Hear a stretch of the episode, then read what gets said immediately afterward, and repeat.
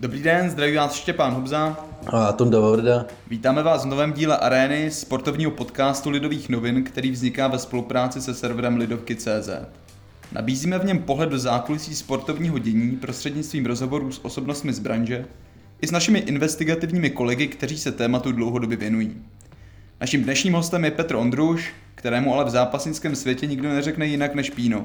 Petr je šestinásobným mistrem světa v několika bojových sportech, má vlastní zápasnickou stáj I am Fighter a je promotérem bojových sportů. Ahoj. Petře, mohl byste se nám na úvod tak trochu představit, prostě rozvinout ten, ten můj úvod, který teďka zazněl? Tak asi jo, moc to nemám rád se sám se takhle chválit, nicméně teda uh, říkal si, že jsem šestinásobný mistr světa, to je pravda. Uh, čtyřikrát jsem hrál mistrovství světa v kickboxu, jednou v tajském boxu a jednou profi v MMA, takže uh, moje škála je jako široká, boxu nějakých 22 let, no, říkám boxu, už jsem asi skončil, protože řekl bych, že covid uh, mi ukončil kariéru za mě. Nicméně ničeho nelituju, bylo toho dost a myslím si, že mi to stačilo k tomu, aby jsem eh, se naučil, že předávat zkušenosti je asi zábavnější než, než samotný ten zápas.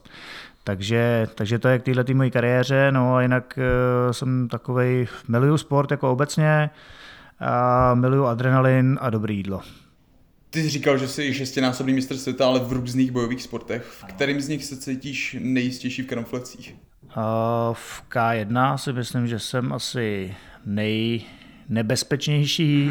A poslední dobou samozřejmě eh, je velký trend MMA a to mi zašlo hrozně bavit, protože tam jde, je to takový, je to takový desetiboj eh, v bojových sportech a strašně mě to baví, je to, mě baví se obecně jako vzdělávat se ve všem, ve všem možným a tady vlastně to nekončí nikdy, protože těch technik a obran a na každou techniku máte tři obrany a na každou obranu zase, zase další jako tři techniky. Takže baví mě to a neuvěřitelně, eh, neuvěřitelně mě eh, vlastně naplňuje to mm, získávat nové dovednosti. Eh, když se ještě zmíní tomu MMA, tak trošku taková jako otázka, rear no choke eh, asi není tvoje oblíbená technika. Eh, naopak. Naopak je, sice jsem, eh, sice jsem vlastně třikrát, si pamatujete, tuším dvakrát, jednou jsem prohrál s Patrikem Kinslem, za mě jako s nejlepším fighterem naším, byť trochu nedoceněným. Předtím jsem prohrál na tu samou techniku s Carlosem Vémolou a vlastně poprvé jsem na tuhle techniku prohrál v roce 2007 v Karlových Varech a e, se Stevem Menzingem, tuším, že to byl Steve Menzing, Němec, je to takový zvláštní jméno, ale, ale je to Němec. Takže e, ne, ne že bych neměl tuhle tu techniku rád, a, ale blbě se v ní prohrává, to jako Blbý je, že já vlastně eh, tím, že mám operovaný obě dvě, eh, nebo teda eh, dvakrát, dvakrát loket, dvakrát tu úlnu, tak se mi z toho blbě, blbě vylejzá, vzhledem k tomu, že nemůžu vohnout ani, ani natáhnout pořádně ruku, tak ty šikovnější, jako je Patrick Kinsel, si to zjistili a věděli, na kterou stranu mi mají škrtit, takže, takže klobouček. Eh, zmínil si Patrik Incel, podle tebe nejlepší náš zápasník. Eh, my jsme tady měli Jirku Procházku, tak... Jo, tak eh, samozřejmě myslel jsem to na tu naší scénu, nemyslel jsem, nemyslel jsem na tu světovou. A Jirka je mm, excelentní fighter i člověk, myslím si, že ten je, ten je opravdu někde úplně jinde. Patrick Insel je za mě nejtechničtější bojovník u nás a s tím jsem samozřejmě do toho zápasu s nimi šel a věděl jsem to moc, věděl jsem to moc dobře. Nicméně mi to bylo vždycky jednou tak nějak proti komu nastoupím, takže, takže, se, takže s tím jsem se nějak jako netrápil. Tonda už zmínil, že jsme tady měli Jirku Procházku, on tady hodně mluvil o té svojí cestě bojovníka. Zajímal by mě, máš taky něco takového? Ne.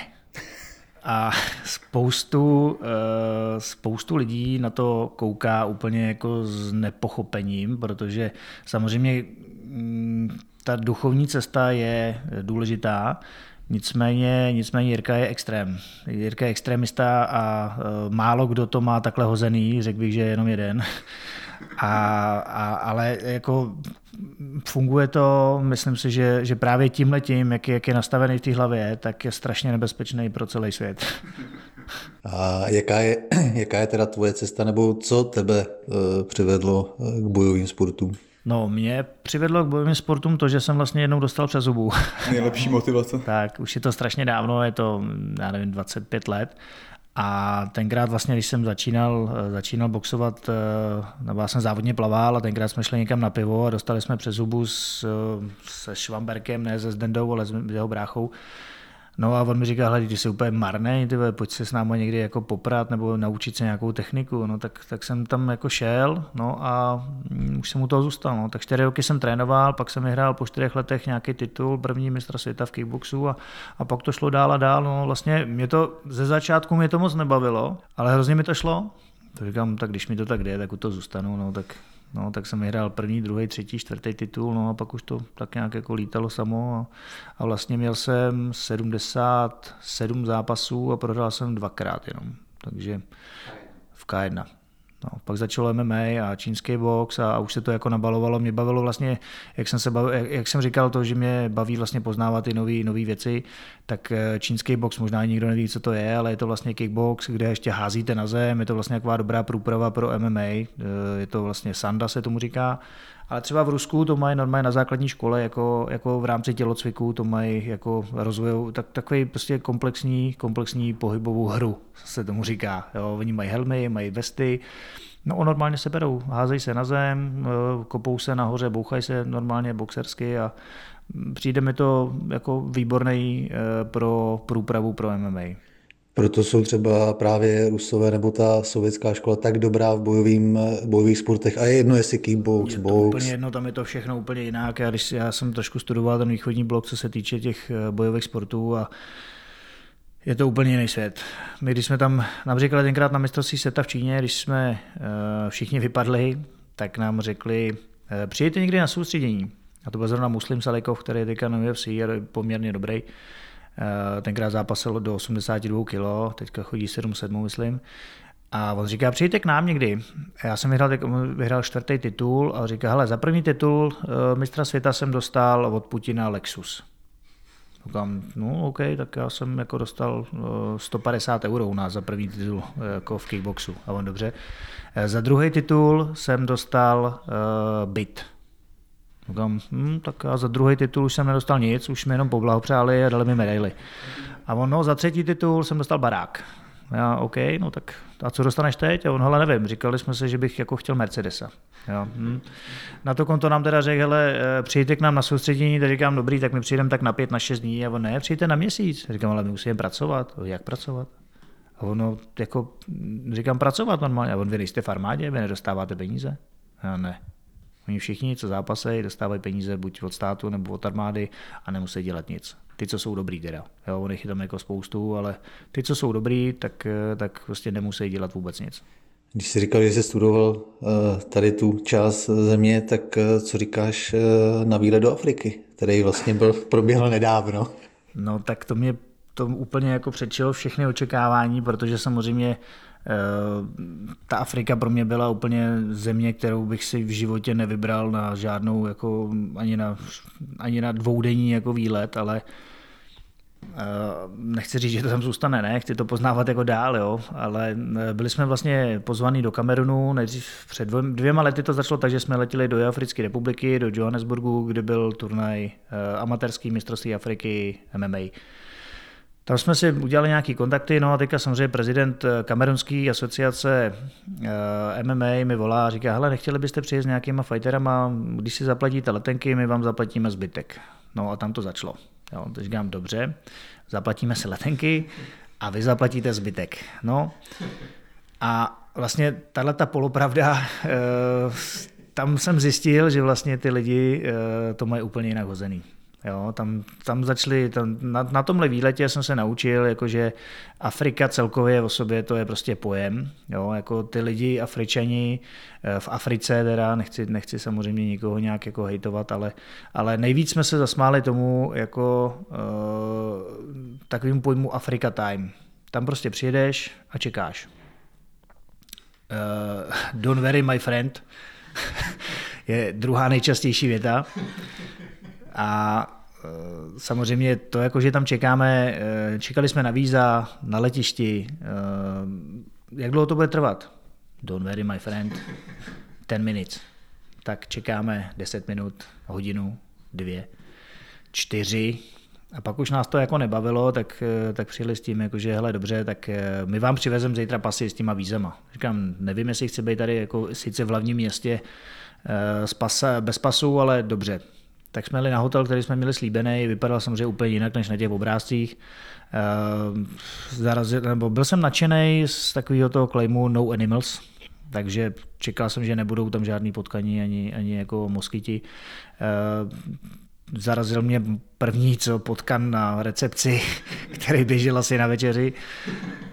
Moskyti teď tam byli všude a chcíplá žába v bazéně, ze kterého měli strašnou radost, že nám ukázali jako něco wow. Říkám, tak začíná to být zajímavý.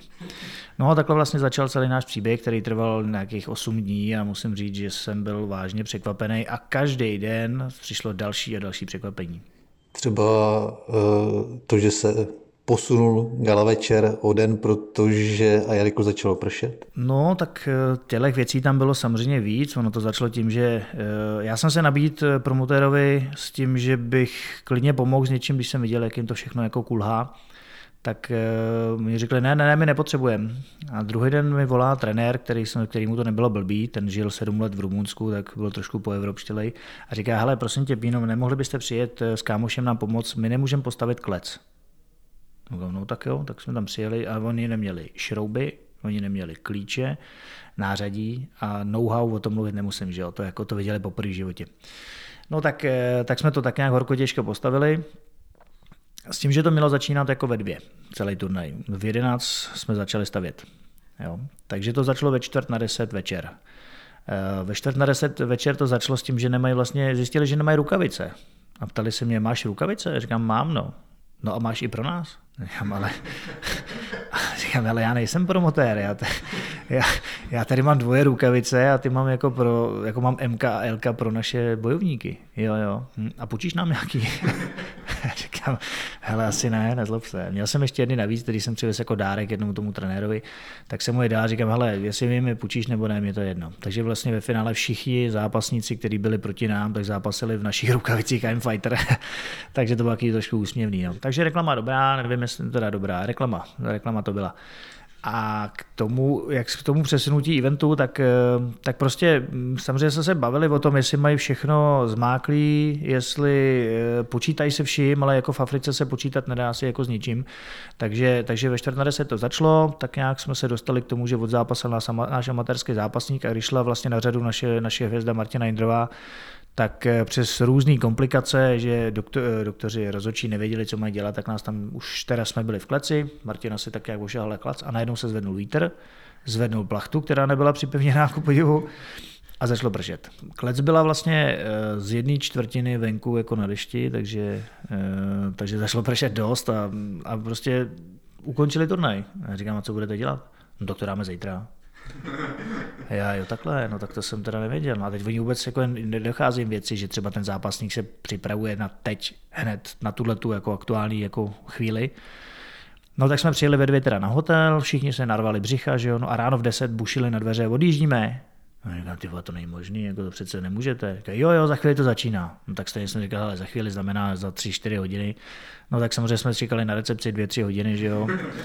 A, a jeli jsme. No, tak eh, zápasy pak proběhly, bylo to víceméně z našich čtyřech bojovníků 2-2 jako výhra prohra. Nakonec to nebylo tak zoufalý, jak jsme, jak jsme, jako to, jak jsme, si, jak, jsme si, jak jsme si tak nějak mysleli z toho, jak to vypadalo, ale uh, asi bych řekl, že eh, Kamerun je výborný zážitek, ale na zápas už tam nikdy nepojedeme. Ty si to vlastně nakous 2-2 na zápasy. Dá se teda říct, že zas tak špatný zápasníky v Africe nemají? No tak ten Kamerun, mě to, mě to vlastně, asi bych tam nejel nikdy, kdyby vlastně Francis Ganu jako šampion UFC v těžké váze eh, nebyl přímo z tohohle města, tak eh, to mě, to, mě, to mě lákalo, protože samozřejmě Francis Ganu měl být eh, patronem celé této akce a měl tam vlastně na místě být. To byl další takový fuck up samozřejmě od, od promotéra, který říkal, hele, 100% tady bude, posílal mi fotky, jak tam jsou s ním vyfocený, což je pravda, on tam byl. 14 dní předtím pak musel náhodou odletět do Vegas, takže tam byla jeho maminka. No, maminka taky dobrá. jsou si podobní ve finále. Maminka předávala cenu jako eh, za hlavní zápas nebo výherci hlavního zápasu místo Francise, no tak eh, všichni byli spokojení, udělal si si fotku s maminkou aspoň, no, tak, takže tak, no. Já bych se ještě vrátil k tomu, co už si říkal o tom rozdílném postavení bojových sportů v Česku a třeba na východě Evropy, ale asi i v jiných státech. Čím to podle tebe je, proč v Česku prostě ty bojové sporty nemají tak vysokou prominenci?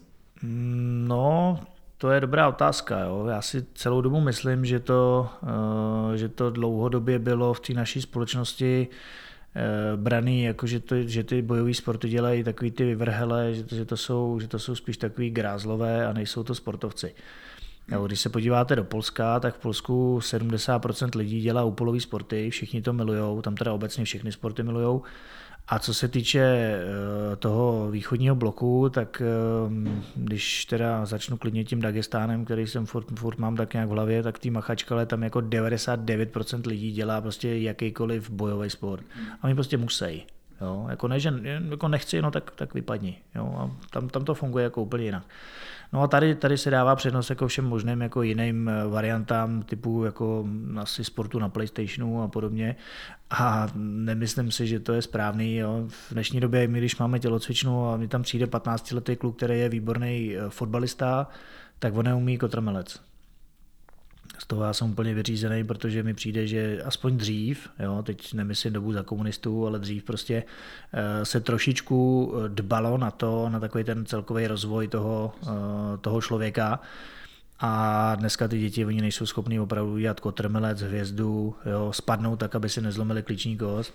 Je to opravdu něco šíleného a my se tomu začínáme věnovat jako trošičku podrobněji a v té naší tělocvičně ve Štěrboholech začínáme Eh, s takovou gymnastikou pro děti a vlastně takový jako umění pádu. Jo, a to si myslím, že minimálně je ten základ, co by ty aspoň možná pojišťovny mohly ocenit, že, že třeba ty děti jako nebudou mít jako pořád zlámaný jako ruce, nosy a, a takovéhle věci. No. Takže, takže když budete mít náladu, přijďte se podívat do Štěrbohol, do Daily Fitness, do Evroparku a my vás naučíme padat. Co je teda podle tebe ta ideální cesta dopředu? Je prostě třeba nějakým způsobem změnit obraz těch bojových sportů v celkové v té společnosti? Já myslím, že teď už se to celkem jako daří. Jo? Je to tak nějak zhruba pět let, co, eh, co tady to MMA začalo, eh, když se budu bavit o MMA, ne o bojových sportech, tak začalo to být zajímavý pro ty lidi. A já furt říkám, že jsme zhruba tak 20 let jako za Amerikou. Ta Amerika tam to začalo někdy v 92. roce se začalo, začalo se, nebo 91. začalo první, první UFC. A tady se to začalo tak nějak 2015, 2016 jsem měl zápas eh, s Vemolou a od té doby si myslím, že to začalo stoupat a ty lidi to začali vnímat jako sport nejenom to, že dva debilové si jdou rozbít pusu, a, ale už to začali vnímat tak, jako že hele, ty, oni, oni vydrží 15 minut se prát. A ten, kdo jde, jako nemyslím do klece, ale kdo jde na trénink a vydrží nebo vyzkouší si minutu mlátit do blbýho pytle, jo, nedej bože, že ten pytel ti vrátí nějakou ránu, jo, tak, eh, tak si řeknou, ty hele, to fakt není sranda, ty kluci musí být jako fakt dobře připravený, jo, a to vlastně nevědí to B, a to B je to, že vlastně on musí udělat nějakou váhu a to je ten nejtěžší zápas, jo, že vlastně ten člověk musí schodit třeba 5 až 10 kg na to, aby, aby, se, aby se dostalo do té své váhové kategorie, no a to už fakt jako není sranda, no. Takže, takže ten, kdo si to tak nějak vyzkouší, tak, eh, což si myslím, že si vyzkoušelo jako spoustu lidí, proto se asi zvedlo trošičku to, eh, to povědomí o, tom, o těch bojových sportech a, a myslím si, že už to začínají vnímat ty lidi trošku líp. Zároveň eh, nechybí tady trošku ze světa bojových sportů právě to šíření informací o, o tom, jak to vlastně funguje, protože zase na druhou stranu je spousta lidí, kteří to přesně má jako za to, že to je bouchání těch debilů, jak ty říkáš, a co si budeme povídat, někteří fajteři se svojí komunitou eh, fanoušků tomu taky nepomáhají, tak eh, nechybí trošku třeba osvěta vlastně, protože eh, vlastně spousta lidí obecně platí, že čím jednodušší sport, tak tím víc má fanoušků a MMA nebo i bojové sporty jsou hodně náročný, protože třeba těch pravidel se blbě orientuje. Je to možný, že to je, že to je i tím letím, ale zase na, na obranu třeba toho, co se teďka děje, tak spoustu lidí, i těch lajků, nebo byť eh, fanoušků, jako takových těch eh, pasivních u televize, tak třeba ty pravidla už líp než já, jo, některý. já to úplně žasnu. A to jsem, to jsem jako mal zkoušky rozhodčího, trenér, trenérský, všechno na MMA, ale je spoustu lidí, kteří se se mnou hádají na sociálních sítích o tom, že tohle bylo jinak a mělo to být jinak a ten měl prohrát, protože to bylo a já úplně žasnu, jako, takže já jsem rád, že, že samozřejmě ty lidi jsou, uh, jsou takhle nadšený z toho bojového sportu. Uh, nicméně já si myslím, že ten problém začíná někde jinde. Jo. Když se podíváme na uh, Rusko, a to nechci nějak vyzdvihovat, ne, nejsem jako nějaký úplný zastánce žádného takového národu. Nicméně tam, když se podíváš na samotného jako prezidenta, tak to je prostě sportovec. A co dělal za sport? Judo, úpolový sport. Proto to tam jede tak nahoru. Všichni ty rusáci musí dělat nějaký úpolový sport. Když ho nedělají, tak je špatný. Všichni se mu smějou. A co dělá u nás? Jo? Co, se, co se děje u nás? Co dělá prezident? Krom toho, že chlastá. Jo? Je tak křeslo. křeslo, křeslo je takový jako široký pojem, jo. ale OK. Jo, takže, eh, takže tam si myslím, že, že je velký problém v tom, že, že náš žádný prezident eh, nenabádal ty lidi k tomu, pojďme sportovat. Jo.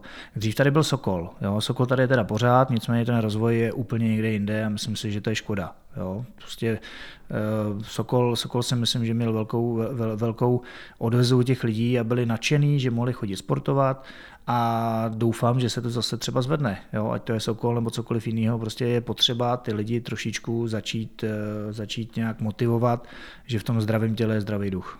A jak tomu můžete, jak tomu může eh, svět MMA teda pomoct v tomhle? Protože přece jenom, co si budeme povídat, bojový sporty a Sokol je trošku něco jiného, nebo... Úplně.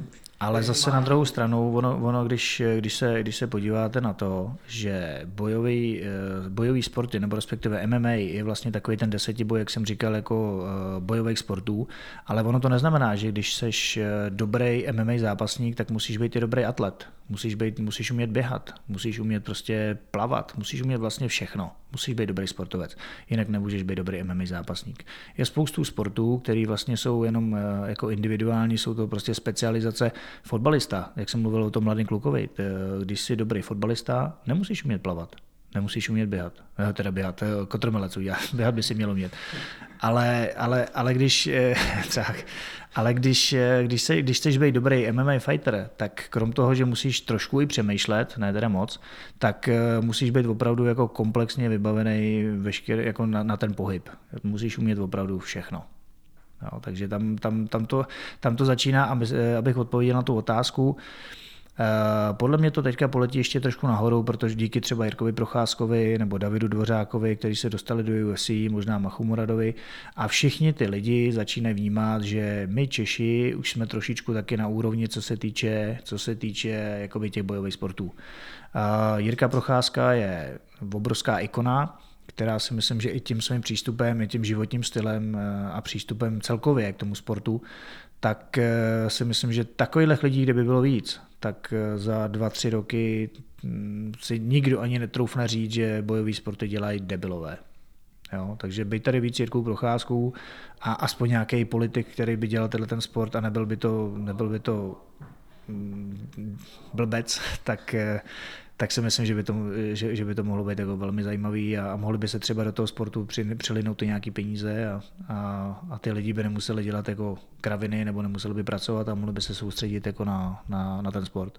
S tou propagací sportu v dnešní době hodně souvisí sociální sítě. Jak velkou roli v tvém životě hraje Instagram? Mm, já to úplně nenávidím. Takže velkou. Eh, asi před pěti lety jsem se to musel naučit, měl jsem na to chvíli nějak, nějakou agenturu, která se mi o to starala, to fakt to pak taky nebylo ono. Naštěstí mám jako šikovnou manželku, která, která jako ví, na rozdíl ode mě, co kdy, jak dát, v kterou hodinu, jak by to mělo vypadat, jak to zacílit na, na, na jakou skupinu. Takže e, naučil jsem se něco, ne, ne, že by mi to nešlo, možná mi to jde, ale, ale nebaví mě to. Strašně mě to nebaví. Ale bohužel je to potřeba, když chceš být dobrý profesionální sportovec, eh, sociální sítě, eh, Facebook a Instagram prostě je eh, takový médium, který, přes který ty lidi tě sledují. Když chceš být známá osobnost a nemáš možnost být denně v televizi nebo v rádiu, tak musíš se dobře umět propagovat na těle sociálních sítích a pokud to nezvládáš, tak nemůžeš být dobrý vemola. Já myslím, že na to, že tě to nebaví, tak jsi v tom vlastně docela úspěšný, že jo? Myslím, že tam máš nějakých 18 tisíc sledujících nebo něco takového. 18 asi nemám, ale, ale tak jako já si myslím, že já si myslím, že je to opravdu tím, že mi s tím pomáhalo spoustu lidí a tím, že mám vlastně co předávat, mám co, mám co dávat těm lidem, eh, Nejdřív jsem se s ním trošku prál, že, že, že vlastně nechci jim sdělovat nějaký to své soukromí, jo, protože hm, jsem jako pečený otec, tak si říkám, jako, že vlastně proč budu jako lidem spát, že mám jako další dítě a tohle. Zase na druhou stranu zjistil jsem, že ty fanoušky to fakt zajímá. Jo, ty fanoušky ve zajímá nejenom ten sport, ale zajímá je ten, i ten osobní život, jako jak opravdu si žije ten sportovec. Jo, takže, takže jako je pravda, že trošičku nahlídnout těm lidem do toho asi musíme nechat. No. Sorry, už jsme zjistili, máš 11,3 tisíc. Ale to je pořád dobrý, jako si myslím. Dost. Jsem myslel, že právě budu chvíli 18 tisícové a ty, ty, to takhle propálíš. Po tomhle podcastu už budeš Jo, jo, stoprocentně. Počítám s ním. Ty jsi mluvil trochu o tom osobním životě a sociálních sítích. Já jsem tam na tom tvém Instagramu viděl takový tři největší témata. Zápasení samozřejmě, rodina, cestování. Mohl bys tomu dát nějakou hierarchii? Já to dělám hrozně nedat, protože za to dostanu strašný hate, hate doma, ale eh, v mém sportě, jako já sportuju od malička, jo, takže, takže v mém životě je na prvním místě sport. S tím je samozřejmě spojená moje rodina, protože tam mě podporuje a eh, to znamená manželka, moje dvě děti s bývalou ženou a naše současné jako miminko, takže, takže to, je, to se tak nějak jako přilivá. Teďka, jak už nejsem aktivní uh, profi sportovec, tak se to tak nějak jako vyvažuje, si myslím, nebo až tak nějak bych řekl, že převažuje ta rodina. Uh, což je asi jasný, je mi 40, takže, takže tam se to jako tak nějak muselo zlomit. A tím samozřejmě ale souvisí to, že furt si zachovávám takovou nějakou tu tvář toho sportovce a chodím, chodím rád hrát fotbal že, s, takovou, s takovýma skupinama divnýma, jako jste vy třeba. Dobře. Eh, takže, takže chodím, chodím rád hrát jako fotbal a všechny, všechny, všechny druhy sportů dělám v podstatě stále chodím cvičit vlastně každý den a, a, a rád, jak jsem říkal, předávám ty svoje zkušenosti. Takže když to shrnu teda, takže první místo rodina, druhý místo sport, a samozřejmě třetí místo můžeme, můžeme dát to cestování a poznávání nových věcí, protože díky, díky vlastně manželce tak, eh, tak vlastně hodně, hodně, hodně cestujeme, hodně vlastně poznáváme celé, celou Ázii, jsme vlastně za poslední tři roky projeli a jsem jako nadšený nejen Ázii, Austrálii a, a všechny ostatní, ostatní destinace, o kterých bych taky mohl určitě dát, jako ne, přednášet. Eh, na Instagramu jsem myslel, až to bude těch 18 tisíc lidí. Zmi, zmiňuješ hodně manželku. Eh, je i ve vaší rodině ten krk, který hýbá vším? No samozřejmě, každá manželka podle mě hýbá, hýbá vším, přestože říkají, že pan, eh, ten, nebo ten, co nosí kalhoty, je vždycky jako muž, tak já teda kalhoty nosím ale myslím si, že je zapotřebí, aby takhle, za každým silným mužem stojí silná žena. A to si, myslím, to si myslím, že já mám a jsem za to vděčný, protože jsou některé věci, které já vidím úplně z jiného pohledu a ona mi dokáže dát ten správný. A jak silnou roli uh, hraje to je žena uh, ve, ve fighterské skupině I'm Fighter, nebo respektive v promoterské skupině I'm Fighter? Teď menší, protože se věnuje malýmu. Nicméně, nicméně ehm, řekl bych, že, že to byl takový ne, ne mozek, ale takový ten motor, který, který vlastně hrál celou tu, celou tu naší, nebo možná i žené, akorát, že teďka samozřejmě jak byl covid, tak to bylo složitější, tak, eh, tak takový motor, který vlastně žene celou tu eh, organizaci jako dopředu a, a připomíná a zdůrazňuje a nadává a, a řídí. Jo? Takže, takže vlastně eh, takový, řekl bych, generální ředitel. A na závěr teda, kdy uvidíme zase akci pod lavičku AM Fighter? Tak naší akci si myslím, eh, že budete mít šanci vidět 19.7. Měl by to být takový nějaký malý nebo jeden z menších eventů, který připravujeme, protože nikdo neví, jestli budou moc být diváci, nebudou moc být diváci.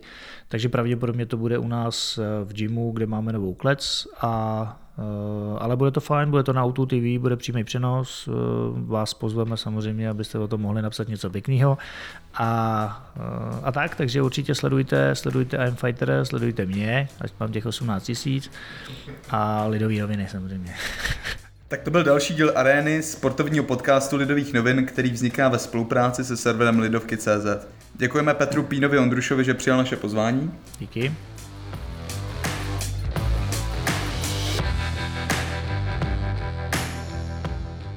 Ostatní epizody Arény i dalších našich podcastů najdete na webu Lidovky.cz nebo na platformách Spotify a Apple a Google Podcasts. Pokud se vám tento díl líbil, klikněte si na tlačítko odebírat nebo sledovat. Za pozornost vám děkuji a pěkný den přejí Štěpán Hobza a Tonda Vorda.